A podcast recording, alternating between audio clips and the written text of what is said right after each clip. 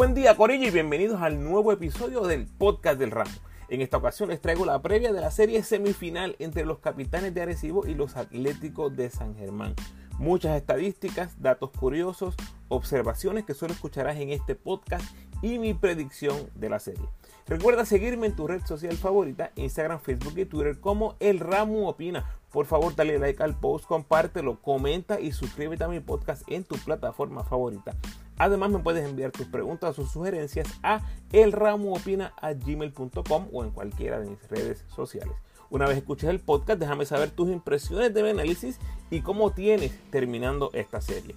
Puedes apoyar al ramo convirtiéndote en patrocinador del podcast y lo puedes hacer a través de Anchor con 10, 5 o un pesito al mes. Agradecido por tu sintonía. Que disfrutes.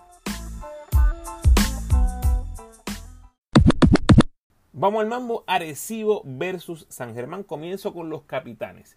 Récord combinado de 26 y 11, 18 y 1 en casa. Esa única derrota fue ante los indios. Fue el 24 de mayo. O sea, que llevan prácticamente dos meses sin perder en la petaca.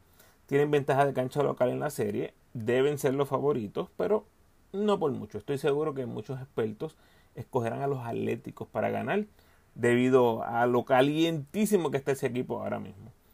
Arecibo es el campeón defensor. Así que no solamente estamos hablando de llevarse este título 2022, es que están en busca del back-to-back al mando de Pachi, Anuel y Fabián.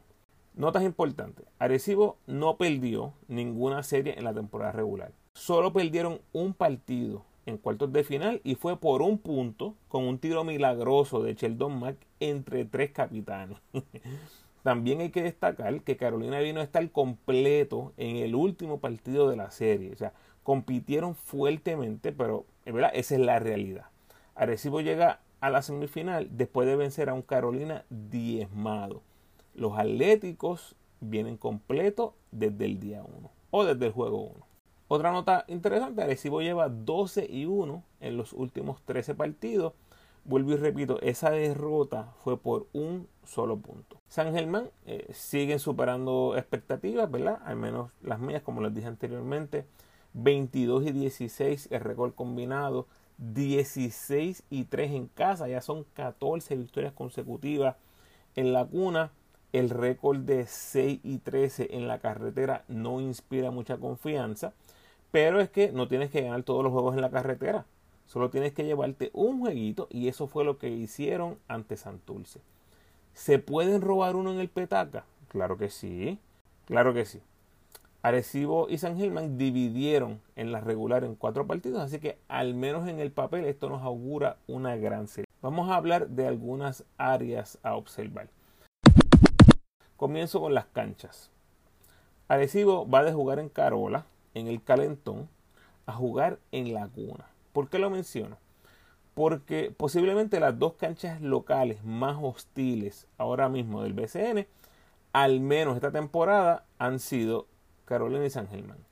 Mucha gente habla del Pachín y del rancho, pero como estaba el hype en San Germán, o como está el hype en San Germán, y como estaba en Carolina esta temporada, yo creo que no se compara con ninguna otra cancha. Y recuerden que en canchas como Bayamón, Ponce, Arecibo, la expectativa es ganar. Esas fanáticas están ahí esperando ganar. O sea, si ganan, es lo que se debe hacer. En el mercado pequeño, estos pueblos como San Germán, Carolina, que les estoy mencionando, en muchas ocasiones se espera perder. Así que si ganan, la celebración es en grande. Hablemos de la cuna. Eh, la atmósfera es sensacional. En la cuna no hay otra forma como ponerlo. Ustedes lo vieron a través de las redes sociales y los que me escuchan en San Germán posiblemente lo vivieron. Esos momentos son indescriptibles y hay que disfrutarlos al máximo cuando se dan, especialmente en pueblos denominados de mercado pequeño. El ambiente es más hostil en San Germán que en Arecibo. Eso es un hecho. Y San Germán ya sabe lo que es ganar en una cancha grande cuando derrotaron a los cangrejeros para ponerlos contra la pared en la serie de cuartos de final. Pero Arecibo solo ha perdido un partido en casa en toda la temporada, como les dije hace un ratito. Así que los Atléticos no la tienen fácil en el petaca. Además de que la fanaticada en Arecibo va a responder ahora que tienen al equipo en semifinal. O sea que yo, mi expectativa es que esa cancha se va a llenar. Pero Arecibo también tendrá sucio difícil tratando de sacar una victoria en la cuna, aunque obviamente no tienen que hacerlo para ganar la serie, ¿verdad? Si defienden su casa en las oportunidades que tienen. Le voy a dar la ventaja a San Germán, pero por un pelito. Los coaches tienes a Eddie Casiano, tienes a Pachi Cruz. Eddie no gana desde el 2012, pero ha construido este equipo completamente bajo su vigilancia. El hecho que tiene completo control sobre las piezas es algo que da gusto ver. Creo que una de las cosas que más me gusta del estilo de Eddie es que no tiene miedo a usar esos jugadores 10, 11 y 12. Algo que también hace su contraparte, ¿verdad? Hay que decirlo. Pachi lleva cuatro finales y tres campeonatos en apenas seis temporadas y va subiendo a paso acelerado en la lista de los mejores coaches en la historia de la liga. Al César lo del César. Como dije hace un momento, Pachi es un coach que no tiene miedo de usar esos jugadores 10, 11, 12 en la banca. Así que lo que vamos a ver en esta serie es un juego de ajedrez. Le doy la ventaja a Arecibo también por un pelito. Hablemos del X Factor. El X Factor de los Atléticos ante Santurce fue Jader Fernández, aumentando en producción en comparación con la temporada regular por casi 5 puntos por juego y tirando porcentajes ridículos. Escuchen esto. Jader tiró 60% de campo, 62% en triple, 83% del tiro libre. ¿Por qué esto es ridículo? en la temporada regular, Jadel lanzó 43% de campo, 41% en triple y 63% del tiro libre. Otros que pudieran ser ¿verdad? X Factor y lo fueron durante la serie Santurce y San Germán fueron Josué Erazo y Onsi Branch. Pero si Jadel tiene otra serie como la que tuvo contra los cangrejeros, indudablemente se va a convertir en el X Factor de los Atléticos. Por Arecibo, yo entiendo que debe ser Devon Collier. Eh, sigue siendo una presencia importante en la pintura, pero me parece que entre Collier, el ONU y Ayón, Collier es posiblemente el más atlético lateralmente hablando. Y créanme que esa defensa lateral de Arecibo, Holly Jefferson la va a probar toda la serie. El ONU sabemos que es una bestia y el atleticismo de Ayón hace rato que lo abandonó. Así que me parece que por la vía de Collier pudieran venir los mejores minutos de un jugador de la banca. Raymond Sintron es otro jugador a observar si calienta. Contra Carolina lanzó 18 veces de 3 y metió 12 para un 67% de efectividad. Todos los lances fueron del área de 3 puntos. Así que el rol de Sintron está más claro que el agua. Pero en esta ocasión, si tengo que darle la ventaja a algún equipo, tiene que ser a San Germán. Me parece que hay más jugadores con potencial de ser el X Factor en la serie. Ventaja, San Germán. Vamos a los pareos. Tienes a Mason y Hodge, tienes a Jonathan y Jadel, tienes a Víctor Liz y Money, el ONU Holly Jefferson y a John contra Jorge Bryan. En la banca tienes a Pizarro, Raymond Cintrón, David Huertas Collier, por los Atléticos tienes a Branch, Erazo, Pelacoco, Ayala y pudiera ser Alamo. Vamos a hablar de Alamo un poquito más adelante. ¿Qué tiene Arecibo? Cuando miramos los rosters, tiene experiencia. Tiene la experiencia campeonil.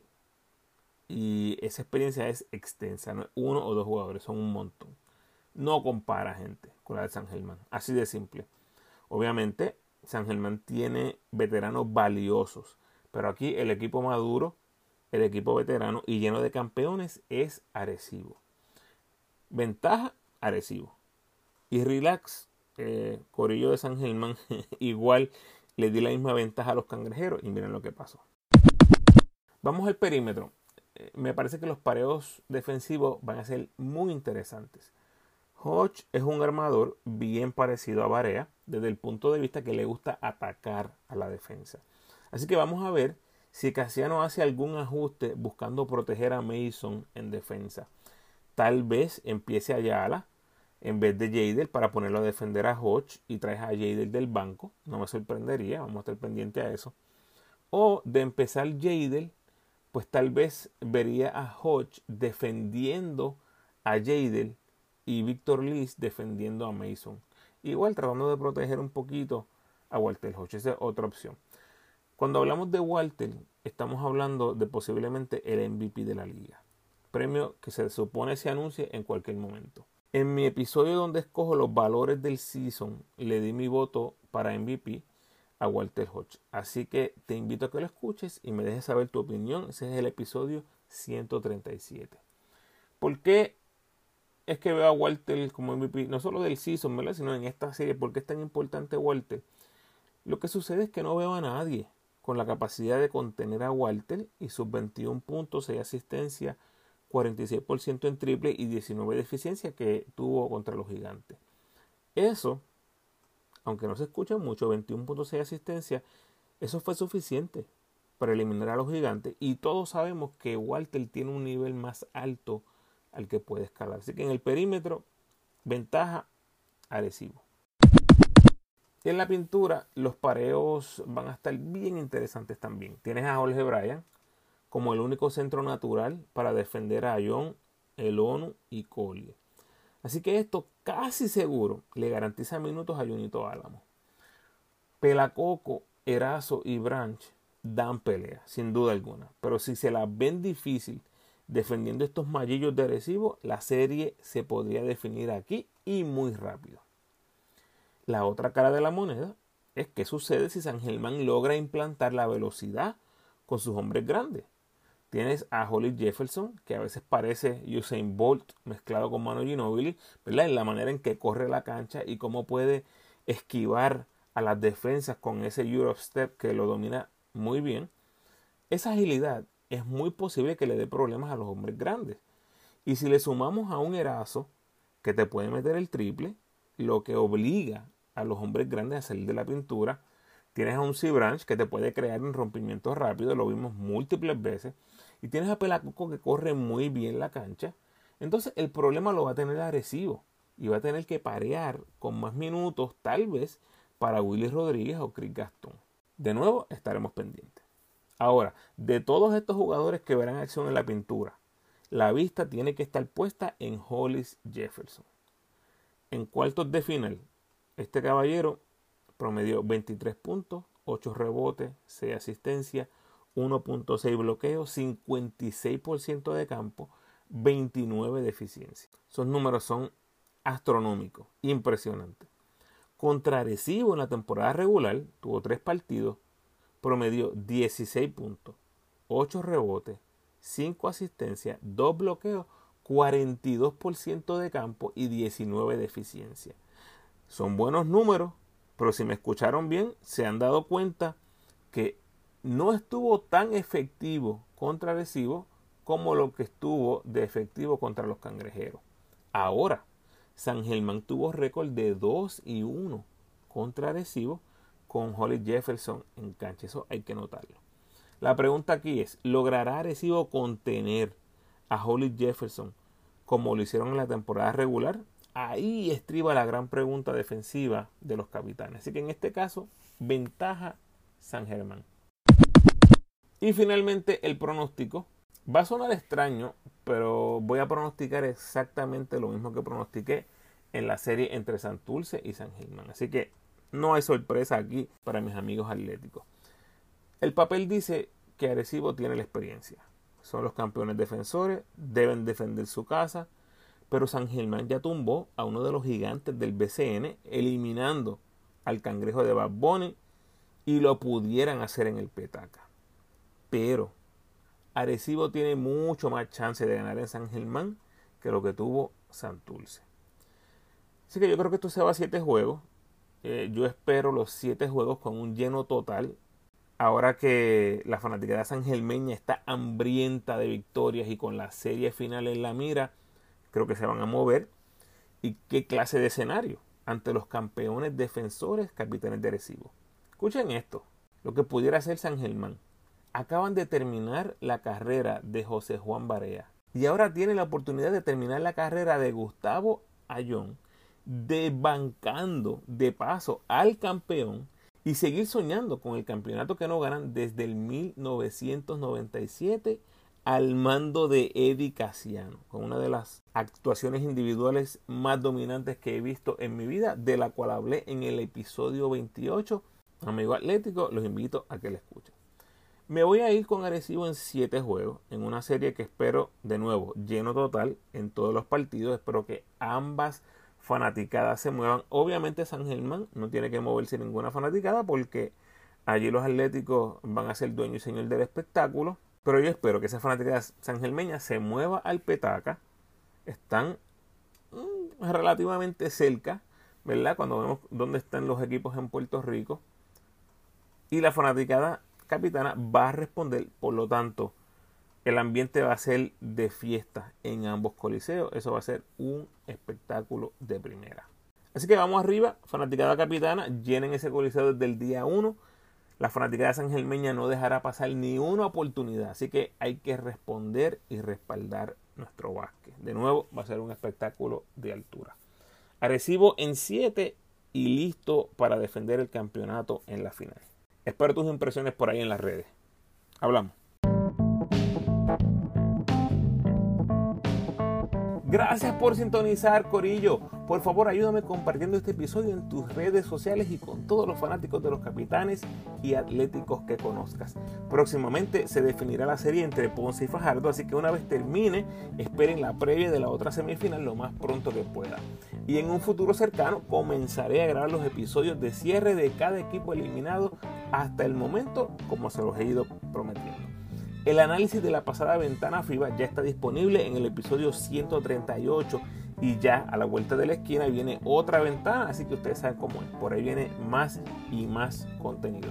Oye, y también se pueden dar la vuelta por el episodio 137 donde les comparto mi balota imaginaria con los valores del BCN para la temporada 2022. Como siempre, escucho sus opiniones. Te invito a que te suscribas al podcast, déjame tu mejor review por favor y sígueme en tu red social favorita, Facebook, Instagram o Twitter. De nuevo, agradecido por tu sintonía.